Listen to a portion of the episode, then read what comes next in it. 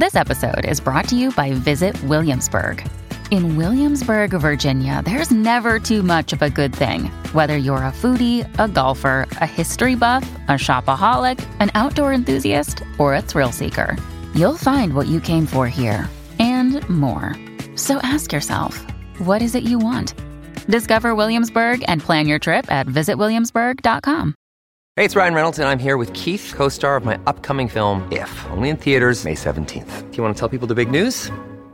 All right, I'll do it. Sign up now and you'll get unlimited for $15 a month in six months of Paramount Plus Essential Plan on us. Mintmobile.com slash switch. Upfront payment of $45 equivalent to $15 per month. Unlimited over 40 gigabytes per month. Face lower speeds. Videos at 480p. Active Mint customers by 531.24 get six months of Paramount Plus Essential Plan. Auto renews after six months. Offer ends May 31st, 2024. Separate Paramount Plus registration required. Terms and conditions apply if rated PG. Nothing is more powerful than the connection between a storyteller and their audience. Over 100 million Americans listen to podcasts every month, forming lasting connections with their favorite creators. And 56% of those listeners have purchased a product after hearing about it on a podcast. But there's an art to building meaningful relationships between consumers, hosts, and brands. Ad Results Media has it down to a science. Ad Results Media specializes in helping breakthrough brands join the conversation at scale. With over 20 years of expertise, Ad Results Media amplifies brand stories across thousands of shows, publishers, and emerging platforms. They're a data driven matchmaker, strategically pairing world changing brands with engaged audiences to create the sound of success. For an experienced partner to help your brand find the right audience, achieve long term growth, and improve advertising ROI, look no further. Be part of the story. Learn more at adresultsmedia.com slash story. That's adresultsmedia.com slash story. This is Mike Francesa. Join me each week on the Mike Francesa podcast on the Bet Rivers Network. This is real sports talk for the podcast generation. Subscribe to the free Mike Francesa podcast today from wherever you get your podcasts. Don't even think about betting this football season until you check out the Sports Better's Paradise podcast on the Bet Rivers Network. The top college and pro football handicappers help you along all season long. Subscribe to Sports Better's Paradise wherever you get your podcasts.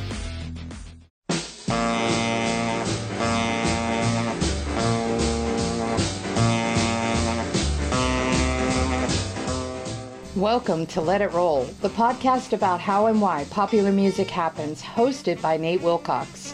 Follow the Let It Roll podcast on Twitter at Let It Rollcast and check out our website at letitrollpodcast.com. Let It Roll is a Pantheon podcast, and you can listen to more great podcasts at www.pantheonpodcasts.com. Nate uses AKG microphones and headphones. Today, Nate welcomes Cuban music historian Ned Sublette to discuss his essay, The Kingsmen and the Cha Cha Cha, which connects the dots between the 1950s mambo explosion in New York and the three chord classics that dominated 60s rock. Pop in those earbuds and enjoy.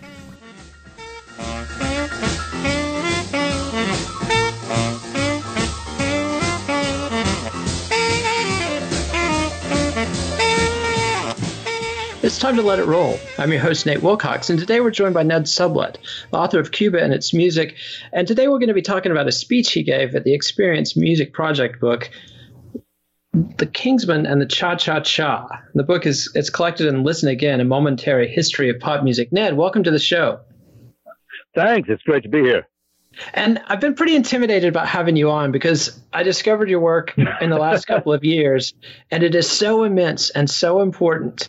You are probably the most the scholar in English of Cuban music, and also your books on New Orleans connect that to the mainland, and it's massively important to what we're doing here on this show, which is a sort of a history of popular music from the beginning and anyway, so we, we've got a lot of ground to cover. I tried to focus on one of your shorter works, but one that's a very particular interest to the rock audience, and that's the connection between the Kingsmen's Louie Louie and the Cha Cha Cha. Not something a lot of people think of, but it's an obvious and clear connection. Can you extrapolate on how they're linked? Sure. Once you hear it, you hear it. And it's not just a case of sound alike. There's a smoking gun. We know. We can show this. Uh, my informal recipe for rock and roll, and by rock and roll, I mean I was born in 1951, so I remember rock and roll, the music that preceded rock. Uh, rock and roll was boogie woogie meets cha cha cha in many ways. Now, musical ideas that came in from Cuba entered the pop repertoire in generation after generation from certainly from the 19th century forward, uh, if not earlier. But in particular, uh, there were a bunch of signposts in the 20th century. 1931, The Peanut Vendor transforms pop music globally. Uh, Chano Pozo coming in with Dizzy Gillespie in 1948. Uh, trans, uh, 47 transposes the uh, transforms jazz. Um, now, as this music called rock and roll was getting started, and as the music that preceded it, rhythm and blues, uh, was thriving, uh, the influence of Cuban rhythm was everywhere, and not just rhythm, but uh, in particular, there are different the United States music and Afro-Cuban music are very different musical systems. Okay, and Louie Louie is comes from the cha cha cha side, the Cuban side, and but how did it get there? Um, there was a song called the El Loco cha cha in English, but that was its title. Cubans never say cha cha, they say cha cha cha. But uh, the song was written by the Cuban composer Rosendo Ruiz Jr. under the name Amarren El Loco, which means tie up the crazy man, and uh, like put a straight jacket on him. and the uh, Rosendo Ruiz was the author of one of the biggest songs of the cha cha cha boom, Vacilon, que rico vacilon. Cha cha cha, que rico cha cha cha, uh, which is still played today. And for Rene Touzet, the number one Cuban band leader in LA, to have a new song by Rosendo Ruiz in his repertoire was a big deal. And the LA, the, the El Loco Cha Cha turned out, as it was renamed, turned out to be really locally popular and started to be covered. In particular, it started to be covered by a band in LA called Ricky Rillera and his Rhythm Rockers. Rick, Ricky Rillera and his brother were two Filipino American brothers who had a band that played, and their audience um, was largely Mexican teenagers who, at the time, wanted to dance cha cha cha. And they, for El Loco Cha Cha, was a number in their repertoire that uh, one of the great advantages of this song form is that it can be just repeated and repeated and repeated, right? When you have a a song, you know, the in the Anglo-American style with, you know, verses, choruses. You get to the end of the song, you kind of have to repeat the verses over and over if you want to stretch the song out. With this kind of tune, you just extend the tumbao or groove, right? And the song the El Loco Cha Cha has really very little to do with it. That is to say, the melody of the song irrelevant to our purposes, but the tumbao, the groove that Rene Touzet arranged for that song, dum dum dum dum dum dum dum dum dum dum, was that fabulous lick that you could just play over and over and over as long as the people wanted to dance. So, there, the Ricky Rillera and the Rhythm Rockers had a lead singer named Richard Berry an African American born in Extension, Louisiana, who grew up in Compton in South Central LA, and who uh, was who made music history several times. But one of the times he made music history was writing, rewriting the El Loco Cha Cha as Louie Louie. Okay. Now, this song in Dave Marsh's book, uh, Louie Louie, is an it gives a full accounting of the peregrinations of this song as it went through what at the time was called the folk process, right? It traveled orally from band to band, basically up the West Coast, got to the Pacific Northwest. Paul Revere and the Raiders covered it. And um, guy named Ron Holden, uh, who uh, had a hit called Love You So, uh, did a version of it.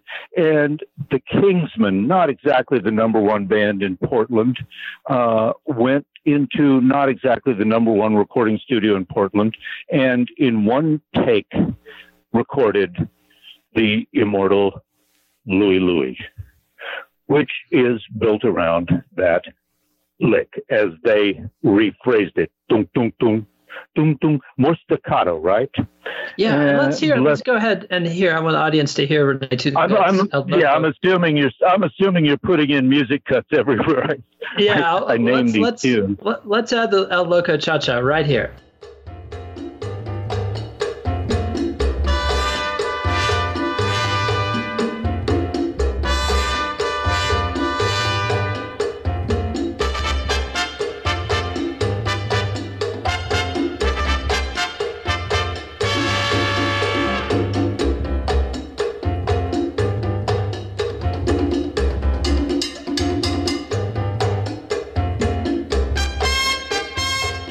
That was Rene once the uh, once, the, once the trumpets come in, once the trumpets come in, you don't really have to have the rest of the song because it's all yeah. about that opening tumbao. And, and that's something that he added. That wasn't something that Ruiz Jr. put in the that composition. Is, no, that was not originally part of the composition. It appears that the arrangement was done by Rene Touzet himself, though I've never been able to confirm that. And so, so that's a key, key part. And the Kingsmen take this and run with it and boy, do they. Mm-hmm. After it tra- travels through Richard Berry and a number of other bands, it winds up uh, being recorded by the Kingsmen. And by 1964 is this major hit uh, in this at the beginning of this great wave of punky independent rock records that come out of uh, the garages of America and onto the radio. Now, um, if you you know, there's a lot of other songs that use this particular three chord loop over and over and over. It's it was of course a trope in Cuban music for uh, already a very, very long time. You can find any number of songs that just loop two bars of uh, alternating chords. Uh, this is not at all what African American music was doing. African American music was playing chord changes, right? And even if they played the blues, uh, they were playing three chords but they were playing three chords dealt out in a progression over 12 bars. Uh, Afro Cuban music was just loop a tumbao and keep it rolling. The classic example of this is that first big hit, The Peanut Vendor of 1931, which begins with just these opening two chords. Um, boom, boom, boom, boom, boom, boom, boom, boom, boom, boom, boom, boom. And the song never changes after that. I mean, there's not a bridge. There's not a verse. There's not a chorus, really. There's, I mean, there's a verse and a chorus structure, but the chords don't change. There's no rhythmic change up. It's boom, boom, boom, boom, boom, boom, which has the great virtue of being indefinitely extendable on live on the bandstand and on the dance floor. And this this three chord pattern really comes into rock and roll with La Bamba, or at least you hear Phil Spector and others, Bert Berns and other people that are going to be using this chord structure over and over again, calling it the La Bamba. Millions of examples, millions of examples. And La Bamba is an important other uh, piece of evidence in this.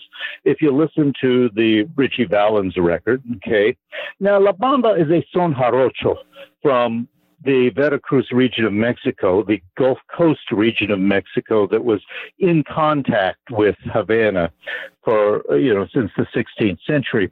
But um, by the and, and, it has a whole history in Mexico. It was associated with the uh, political campaign President Miguel Alemán from uh, from Veracruz, uh, but in by the time it gets to LA in the 1950s, and the barely capable, musically capable teenager Ritchie Valens is recording it. Uh, he's like the Ricky Rillera and the Rhythm Rockers playing for Mexican teenagers who want to dance cha cha cha. So if you listen to the famous recording of La Bamba, on which the drummer is the proto rock and roll drummer, New Orleanian Earl Palmer, you will hear that all the way through there is, sounds like an overdub to me, uh, which was unusual at the time because they didn't have multi track recording yet. The one, two, cha cha cha, going all the way through the record, invariably, never stops. Now, Cuban bands didn't play one, two, cha cha cha, one, two, cha cha cha, because the Cubans knew how to find, and usually the Cubans did one, two, three, cha cha cha, two, three. But um, instead of one, two, cha cha cha, but the same principle, same. It just depends on where you start one with your feet, really. And this rhythm uh, is invariant through the Ritchie Valens La Bamba. Okay, La Bamba is still going up the charts when Ritchie Valens dies in February 1959, five weeks after Fidel rolls into Cuba, okay, rolls into Havana. And uh, this song becomes posthumously a big hit and continues to reverberate over the decades. All right, fast forward to 1965, and the Rolling Stones, I Can't Get No Satisfaction. Uh, well, what is the rhythm of that? Hey, hey, hey. One, two. That rhythm goes all the way through. I can't get no satisfaction. It's what makes the tune snaps. And the, uh, the that rhythm seems to be carried on the tambourine, which was played on that session actually by producer Jack Nitzsche. Um, but again, this is straight up cha cha cha rhythm. This is not blues. Uh, this is not something that comes out of African American music. And this is an easy point of confusion because the Stones made such a big deal out of copying the Chicago blues guys that it's easy to forget that the Chicago blues guys were also playing a flavor of rumba boogie or rumba blues a lot of the time. And this turns up in the Stones too. And in fact, most of the Stones' big hits in the 60s are not in that African American shuffle time, but in straight up, straight eights Cuban time. Okay, uh, the classic example, "Let's Spend the Night Together," in which you know Mick Jagger is playing maracas in the Jerome Green style, uh, and actually, but playing maracas, not a Delta blues instrument, right? And still uh, manages to even actually get the words "cha cha cha" in that song at one point. And let's go here ahead and hear that drum break from Satisfaction. This is the Rolling Stones, 1965. I can't get no satisfaction.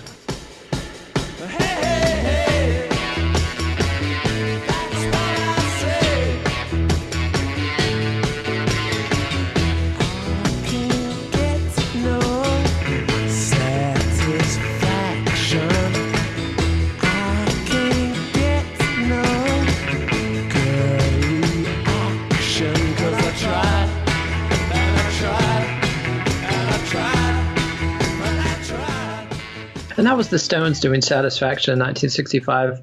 Again, just beating you over the head with the cha cha cha. But we're doing that to make a point. And the Stones probably weren't aware of what they were doing. Uh, the the Mambo thing had been an enormous fad in America in the 40s and 50s. There's a whole generation of rock and roll songwriters in the Brill Building who grew up going to those dances. People like Doc Pomus and Mort Shuman and Bert Berns, uh, Gary Goff, and others are out there dancing the mambo every night and coming back to the studio and re- writing and recording in a rock and roll medium. And, and you also talk about Tutti Frutti. You know, Earl Palmer, who played the drums on La Bamba, also played the drums on Little Richard's breakthrough song, and he plays straight eights. He goes back and forth between the shuffle and straight eights. And there was a quote you had that I thought just really blew my mind. From the beginning, rock and roll was negotiation between the African American shuffle time and Cuban Afro Cuban straight eights. Discuss that mm-hmm. a little bit. Oh, sure. Uh, but first, let me go back. I I would not be so sure that the Stones didn't know uh, what they were yeah, doing Brian Jones on that. probably Uh, did for sure. well, I mean, you know, I would like to, you know, they're still alive. I would like to ask Keith or Charlie Watts. You know, if I ever got, a, if I could ask them one question, it would be that. Um, and it Well, was they- those Cuban style elements that entered into their uh, their records over and over again, including now "Sympathy for the Devil," uh, which opens with sort of congas playing a sort of uh, Cuban beat. Keith one point called it a samba, which it's not. Um, but you know, Cuban music was heard in in uh, the fifties in England. They were the Cuba the British musicians were aware of it as well as of as of the Delta blues and the and the Chicago blues. So I I'm not for me the the the jury's still out on whether the stone what how conscious the Stones were of what they were resorting to for their rhythmic bag of tricks. What's clear is that the teenage dancing audience did not know. And the teenagers who were dancing to satisfaction were not dancing cha cha cha anymore. But nonetheless, uh, that's what that rhythm was. So, uh, but you wanted to talk about um, the, uh, remind me. the the the that you say from the beginning, rock and roll is a negotiation between shuffle time Right. and straight eights, between Shuffle Afro time and American straight, music okay. and, and Afro Cuban music. Thank you. Yeah, shuffle time, um, swing time, uneven eighth notes is, well, you know, you look at, um, if you're a ninth grade high school jazz band, you know, and you see that the chart says dubba dubba dubba dubba dubba dubba dubba dubba, you know immediately that even, you know, in the ninth grade that you don't play that, you play dooba dubba dubba dubba dubba dubba dubba dubba, and that's called swinging, right? And that can't really that isn't really written down. It's understood that you play in swing time. Well, swing time doesn't really happen in Cuba. I argue that this is a really profound cleavage between African American and Afro Cuban music that dates that derives all the way back to the African roots of the two different cultures. The Senegambian uh, captives who were brought to North America were foundational populations in the three great well springs of African American musical culture, which is to say the Chesapeake, Charleston, and the Low Country, and to a lesser but significant extent in terms of numbers of people, the uh, Gulf Coast and New Orleans. Um, and all three of these places you heard Senegambia. Now, the music of Senegambia is quite different from the music of the Yoruba or the Congo, which had such a heavy influence in Cuba. And it's griotic, it's less it's the texture is less complicated, it's less polyrhythmic, and it has more of that loping kind of swing. Um, I can um, I can provide you an example to play uh, of a kora player. If you listen to a Senegal- Senegalese kora player, if you listen to it, sorry, that's a call from me. If you listen to a Senegalese kora player, uh, you will hear that uh, that that kind of swinging feel. It's not exactly swing, but it's it's close enough that you can tell that there's there is a connection. And this just really doesn't exist in Cuba. Cuba instead is straight eighths locked together in a polyrhythm in which many different uh, instruments may be playing different rhythms, but they all stack up to sound like one thing, and that's where the clave comes in. You've heard about the clave. The clave is a rhythmic key. Uh, some people think of it as a rhythm, um, most simply expressed as da da da da da da da da da da. Well, how many records, how many pop records have we heard with that? Uh, there's also a slightly more syncopated version that's used in the rumba, which is bum, bum, bum, bum, bum, ba-da-ba, ba-da-ba, ba-da, ba, ba-ba, ba-dum, bum, bum, bum, bum. And you can make a beat out of this. You can play it, have a whole band, you know, slam it out as a rhythm, but that's not how the Cubans use it. And in Cuba, you may not actually even have anyone playing that rhythm explicitly, but everyone knows it's there. The clave is a way to orient your rhythm so that everybody is playing in a single tumbao, a single groove together. So, for example, you may have one musician who's playing, you know, the cow, the, the campana. I don't like to call it cowbell, the campana, which is a word that means church bell in Spanish, uh, might be playing bang, gong, king, gong, king, gong, king, gong, and that is equivalent to playing bam, bam, bam, bam, bam. Um, if the timbalero on the bell goes that is equivalent to saying pop, pop, pop, pop, pop. And any musician in a Cuban band will know that immediately. And if you got it backwards, if you played, if you got your clave crossed, as they said, uh, the world would stop, the dancers would freeze, and you'd be fired from the band immediately. So uh, everybody, and the, the great thing about this is it allows any number of people to join in, each playing their own polyrhythm. Uh, along with this comes a different way of singing. Okay, Cuban music tends to be syllabic. I mean, there are uh, there are some ornaments and there are some melismas. We'll talk about melisma in a second. But basically, Cuban music is one note to a syllable, and it's got to lock in with the clave. So, for example, in the peanut vendor, si te quiere por el pico divertir, one note to a syllable, right? Not that we don't do that in uh, U.S. music, but what we do a lot in U.S. music is uh, melisma. Blues singers, uh, it was famously said, could you know stretch a single syllable out to a whole line, or cram as many syllables into a line as they wanted. It was entirely variable. Uh, the rhythm was much freer, and they could they would sing melisma, which is to say. Uh, multiple notes on a single vowel. Uh, those sliding blues notes. Uh, again, Cuba doesn't really use the blues scale. Um, um, when you hear it, it's often a borrowing that's come in from uh, North America. But so you have you have this very you have this much more ornate style of singing, which is also similar to the Arabized music of the Senegambia that really dominates African American vocal style. And in Cuba, you really don't have that. So you have a you have a different style of singing, and you have a different concept of how to stack a rhythm. So these are two really different musical systems. Now, the great thing I I like to emphasize how different African American and Afro Cuban music are, but I also want to emphasize that they do have a lot in common, and they can hybrid hybridize in all kinds of fantastic ways. And in particular, the late 40s and early 50s was a great time of experimentation for that. And well, you hear that con- that experimentation continuing into the present day. But uh, it, to go back to Little Richard. Um, you know, Little Richard was uh, really a pure product of one of the most Africanized areas of the United States, Georgia. Uh, I think people don't give Georgia enough props, uh, but suffice it to say that the uh, the three singers most associated with bringing the gospel scream into pop music, you know, Little Richard, James Brown, and Ray Charles, all born in Georgia.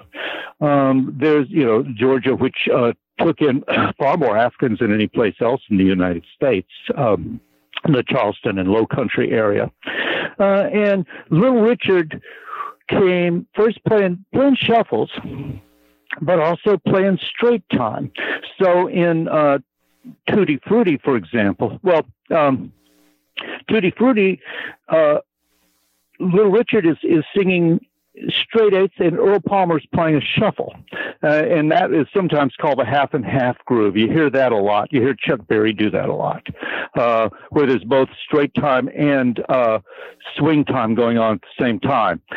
But then Little Richard comes in with Lucille, where he's just banging straight eighth notes, almost like you know, which in a way that would later become the whole rhythmic idea of punk and new wave. That da da da da da da da da da da da da da da da.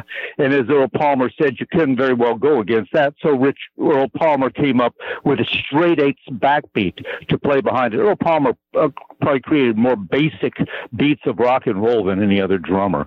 Um, and you know he did he started with fat starting with fats domino in 1949 with the fat man uh, which was this uh, locked triplet uh, shuffle.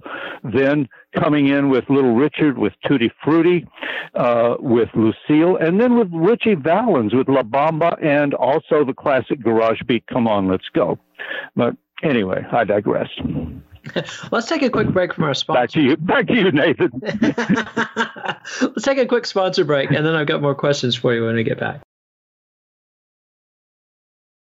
So, Ned, we've talked a lot about Cuba and we've talked a lot about America. We've talked a little bit about the differences in the enslaved populations of both of those areas. But one city that's come up, we haven't really explained why it's so important, is New Orleans.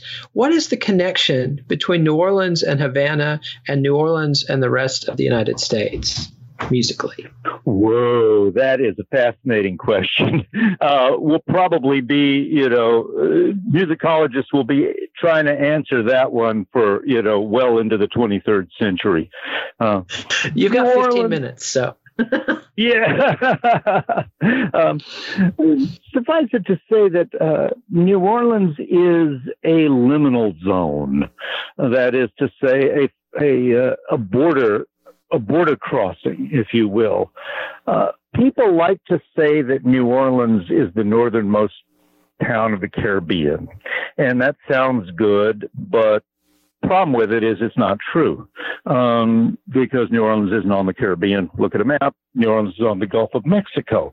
And I argue that Gulf culture is its own thing. Certainly, there is a Caribbean penetration into New Orleans that can't be denied. And in particular, a very strong moment in 1809 and 10 when a vast uh, migration comes in from eastern Cuba, about 10,000 people of uh, people who had fled the Haitian Revolution and their uh, enslaved servants and uh, laborers.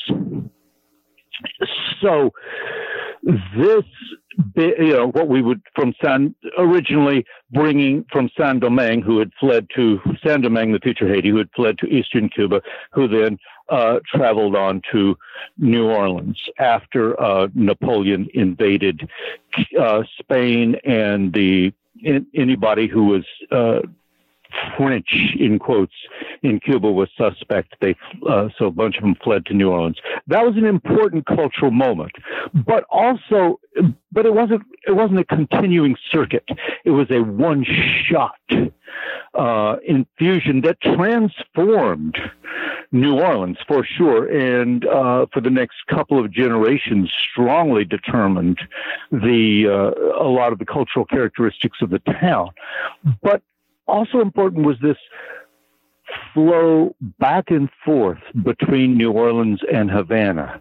Havana is 200 years older than New Orleans. Remember that at the time of the American uh, independence movement in the 1770s, um, Havana was way larger town than any city in the uh, so-called uh, not yet called United States, uh, way bigger than New York, Philadelphia, um, Boston. And, you know, New York started to catch up with, as far as I can tell, somewhere around 1810. Um, and, you know, Havana was a great city when New York was a village. Havana was, um, uh, was the, was the really the, the big sister of New Orleans. Uh, when New Orleans starts to take on the characteristics of a city in the late 18th century, uh, it's under Spanish rule. The Span- uh, Louisiana was a Spanish colony for the last third of the 18th century, that critical period of the French, uh, of the American, French, and Haitian revolutions, right? And New Orleans was at that time uh, the the governor of Louisiana was reporting to the captain general in in Havana. New Orleans was an administrative department of Cuba at that time, and a lot of musicians from Cuba, black musicians who played in the military uh, bands, were would come in. Uh, there were a lot of so there was a lot of musical back and forth between New Orleans and Havana that went on from the late 18th century up until the embargo of Cuba was declared by President John Kennedy. And I have always argued that the embargo of Cuba is also an embargo of New Orleans. It cut New Orleans off from its most important commercial partner. Uh, it and uh, it's no accident that its regional competitor, Miami, has fought to keep the embargo. Uh, the New Orleans connection with uh, Cuba is so strong, and it's been in recent years. There have been really important movements to rebuild that connection. Uh, I'd like to point to uh, Preservation Hall's trip to Cuba, chronicled in the movie A Tuba to Cuba. And there's a really great number on their album, So It Is, called uh, 100 Fires, that uh, I think, does a marvelous job of hybridizing uh, New Orleans with Cuba uh, rhythmically.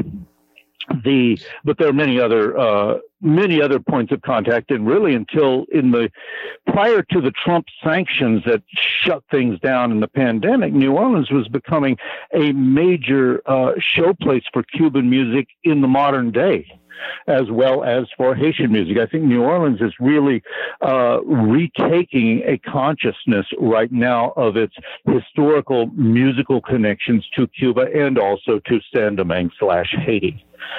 So that's one thing that's going on. Uh, meanwhile, New Orleans is. Uh, like I said, it's not the northernmost town of the Caribbean. It's the northernmost town of the Catholic world. At the time that the United States annexes Louisiana on December 20th, 1803, there was not one Catholic church in Boston. Uh, Catholics had been uh, viciously persecuted in the colonies, especially in Virginia. Um, the uh, prior to American independence, and there was not one Protestant church in New Orleans. Okay, as the uh, Anglo Americans filtered in, coming down to make money, they tended to settle uh, on the other side of Canal Street from the so-called French Quarter. Uh, that is to say, there was a real strong dividing line. You will often see uh, people say that uh, can, uh, tour, you know, tour guides say that Canal Street is the widest street in the United States. Well, that's because it wasn't a street; it was a neutral ground. It was a no man's land. It was this sort of like fetid barrier of you know mud and sewage that divided the French and Spanish speaking part of New Orleans from the English speaking part of New Orleans. And also, in doing so, also divided the Catholic part of New Orleans from the Protestant part of New Orleans. So, what New Orleans really is, is the the northernmost town where everything shuts down for carnival on Mardi Gras Day. Uh, something it has in common with a number of cities south of New Orleans. Uh, it's a town that has uh, that has benefited, I would argue, culturally from the interpenetration of these two uh, broad cultural segments of the hemisphere. I mean, you have North America, Protestant, and Latin America, Catholic. And New Orleans is where they banged up against each other in all kinds of ways. That I think the importance of that cannot be overstated. It's not just it's not just about what church do you go to. It's also about all kinds of things, including the way that black religion was incorporated or demonized into uh, religious practice. I mean, Marie Laveau, uh, the famous Vodou Queen of New Orleans, went to Mass every day, right? Um, and Congo Square, the famous uh, place the commons where African enslaved Africans and free people of color could play uh, music, dance ancestral dances, play ancestral drums um, in public when no other situation like that existed anywhere in the United States. Uh, this was opposite the French Quarter, right? This was not in the Anglo American part of town. This was in the Catholic part of town. And this is congruent with the way that the African religions were incorporated into Catholic life in Cuba, in Haiti, and in other places. Um, anyway, those are those are a few thoughts about that subject. Cool. And let's hear another song snippet. This is one we've talked about earlier. This is the Peanut Vendor, El Manicero, from Antonio Machín with Don Azpiazu's Havana Casino Orchestra. And forgive my pop pronunciation.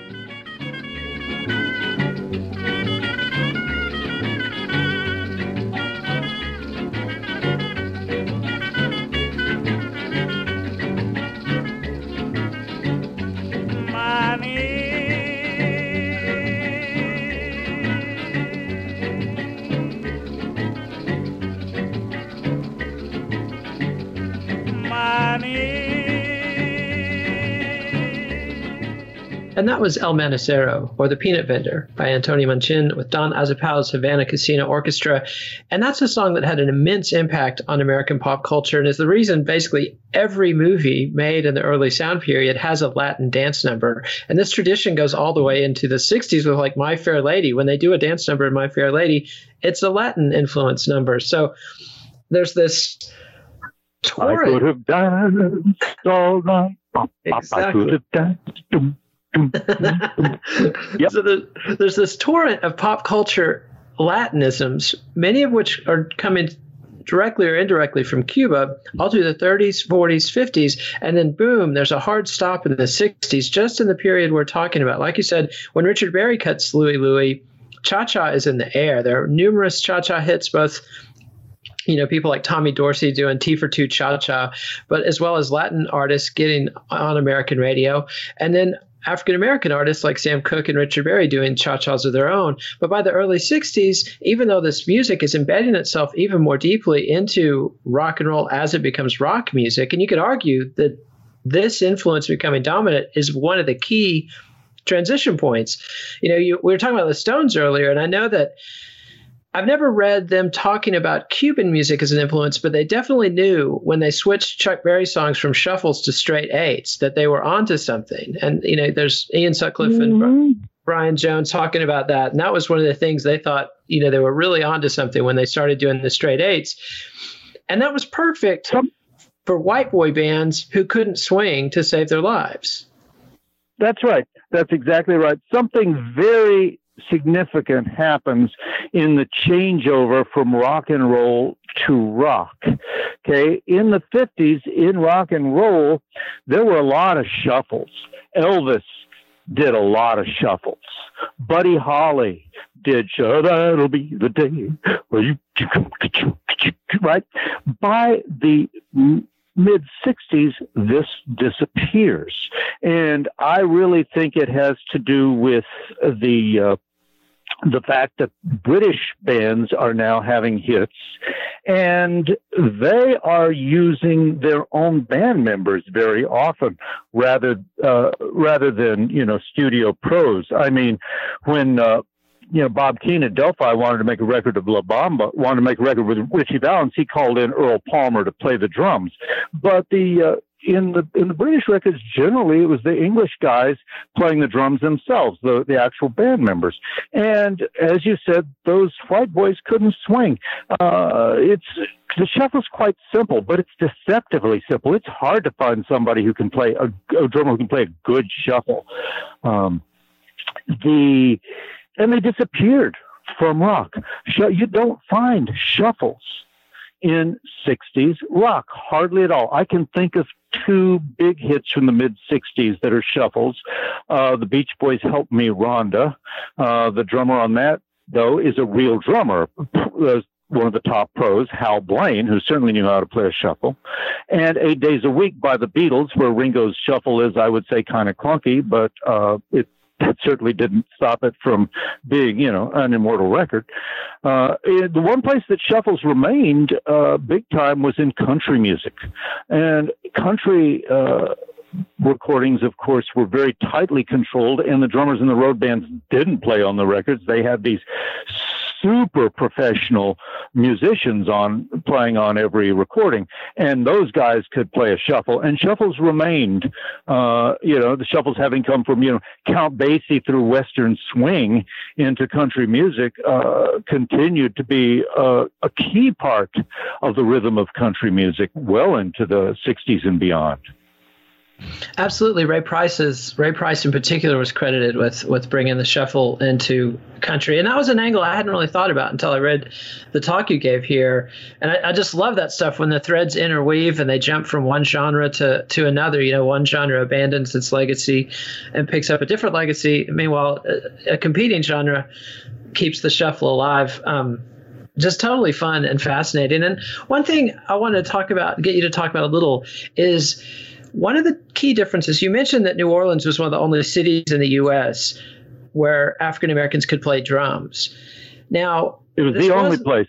Yeah, the only place. And this was because there had been slave revolutions in South Carolina that had where they had used talking drums to communicate with each other. The slavers got freaked out and banned it. But Spain had a similar ban, and they banned people from Islamicized regions, which is why people from the savannah regions of of Africa with with the melismatic music, with the string instruments, the banjo, the forebears of the banjo and the fiddles, and the, the kind of music that would dominate African American music in the 19th century. They banned that too. Why did the Spanish ban? Why were they so worried about Islam and, and people who had been Islamicized? Ah, well, I, I mean, I would argue these are two really different kinds of processes. The uh, the British slave owners, I mean, even before there was plantation agriculture, big time in the United States, in the in the north, in the main, sorry, in the North American colonies, uh, in the I mean Barbados, uh, drums were being prohibited already because drums were uh, fundamental to slave rebellion, and because they were ways of speaking, of calling over to the next plantation. Uh, but the Islam, the prohibition against uh, Islamized Africans in, from Spain goes back to the 1520s, the early days, really before the major uh, slave uh, movements of slave ships, even in the 16th century, has has been happening when it's still almost a pilot project uh, king, the king of Spain says, you know, take much care that in the house of trade there not enter Moors or slaves raised with Moors, though they be of the race of Guinea black people. Uh, I I'm quoting more or less from memory here. It's not the exact wording, but that's close enough. And of course, Spain had the Catholic monarchs of Spain had spent eight centuries driving Islam out of Iberia, which was only consolidated in 1492 when Ferdinand and Isabel rode into Granada dressed in Islamic style uh, costume as they marched in to take possession of the last holdout of the Islamic rulers, Granada. 1492. Uh, now, 1492 is, of course, you know what else happened in 1492? Well, several things happened. The Jews were uh, expelled from Spain. That was the beginning of the uh, of of of the of the Inquis- the Inquisition was already underway, but that was when it reached the the uh, the peak of the expulsion of the Jews that transformed music in Italy, where many of the Jews went to, uh, and other places. And it was also uh, one year after the king of Congo, the Mani Congo, uh, Nzinga a Nkuwu accepted baptism from the first uh, missionaries to go south of the equator and not at Swords Point, but enthusiastically converted to Catholicism and became Rei João I, King João I. And um, formed, sent, they sent ambassador to the Vatican. The Congo was Catholicized in 1491 before Columbus, right? Before the Middle Passage. So that, I mean, they continued practicing their traditional religion, which you can see today in Cuba, where it's called Palo Monte. But this traditional rhythm had uh, rhythm, this traditional religion had adopted a number of uh, Catholic symbols, images. Um, the the cross, the Congos already had a cross. It was a midpoint cross, not a chest high crucifix cross, uh, but the the crucifix fit very well with the Congo uh, Dikenga, uh, as it was called. There, so you've got Catholicism in Africa that's already in the syncretization, the mixing of African and uh, religion with uh, with Christianity is already happening before the Middle Passage and travel to all parts of the New World, wiring the New World in a Congo Catholic way. That's an important thing to know. Meanwhile, Spain is prohibiting Senegambians.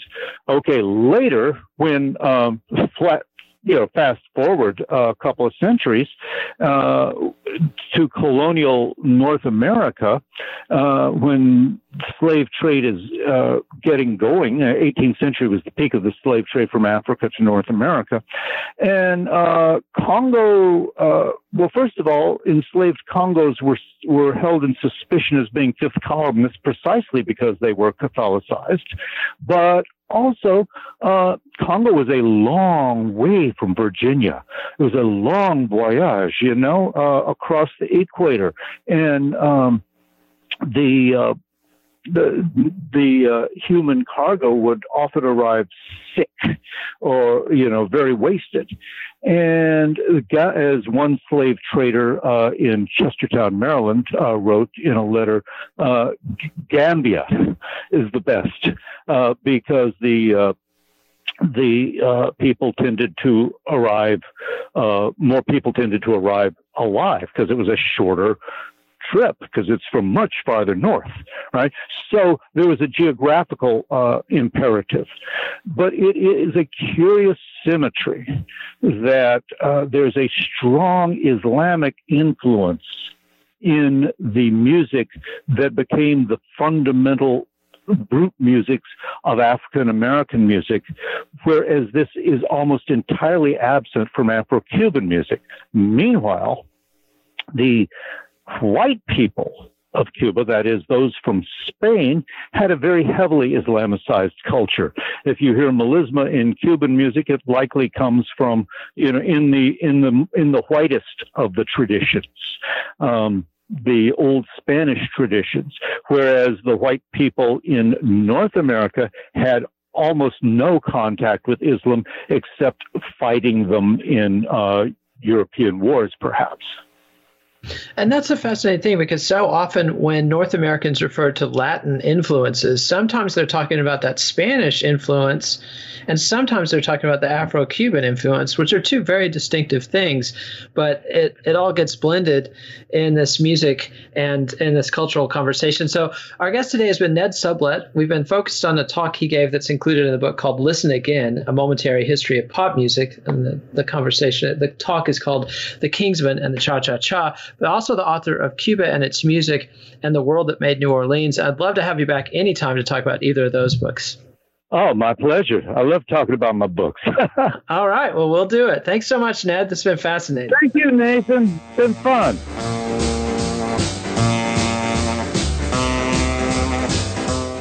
Follow the Let It Roll podcast on Twitter at Let It Rollcast and check out our website at letitrollpodcast.com. This is the final episode of Let It Roll's 11th season. Next week, Nate will return with Eugene S. Robinson and Alexi Old to continue their discussion of hip hop evolution. Let It Roll is a Pantheon podcast, and you can listen to more great podcasts at www.pantheonpodcasts.com. Let It Roll is dedicated to the memory of Ed Ward, Russell Thomas, and Danny Park.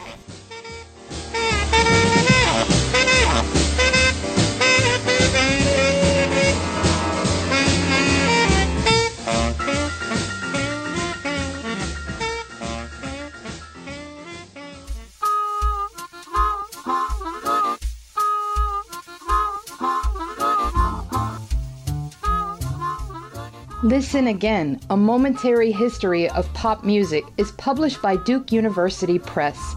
Please support our show by ordering via the Amazon referral link on our website, letitrollpodcast.com.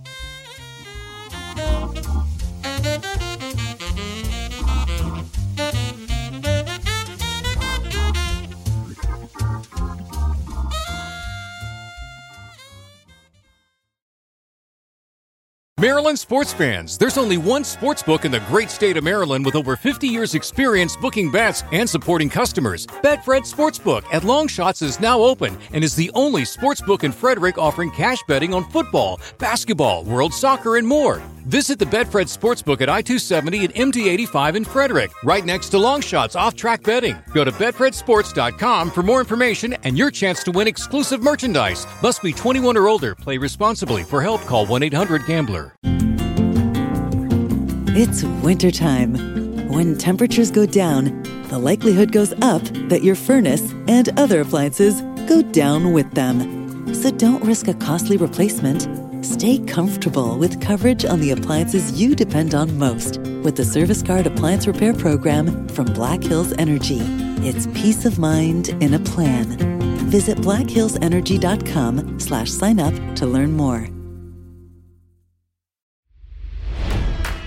It's NFL draft season, and that means it's time to start thinking about fantasy football. FantasyPoints.com features industry leading experts and prognosticators using proprietary hand charted data to help you score more fantasy points. FantasyPoints.com is the place to go for whatever kind of fantasy football you play. Whether you play fantasy football, daily fantasy sports, or do a little bit of everything, Fantasy Points has the meticulously researched content to guide you to victory. And why wait for the fall? Fantasy Points also covers the new spring football league, the UFL. Join the guru, John Hansen, Scott Barrett, Joe Dolan, and other massive names in the fantasy football universe with an exclusive offer. Use code Pantheon for 15% off any fantasy points package, including the all in package, with access to every article, tool, and data nugget that Fantasy Points has to offer. That's fantasypoints.com and code Pantheon for 15% off at Fantasy Points. Fantasypoints.com. Code Pantheon. Score more fantasy points.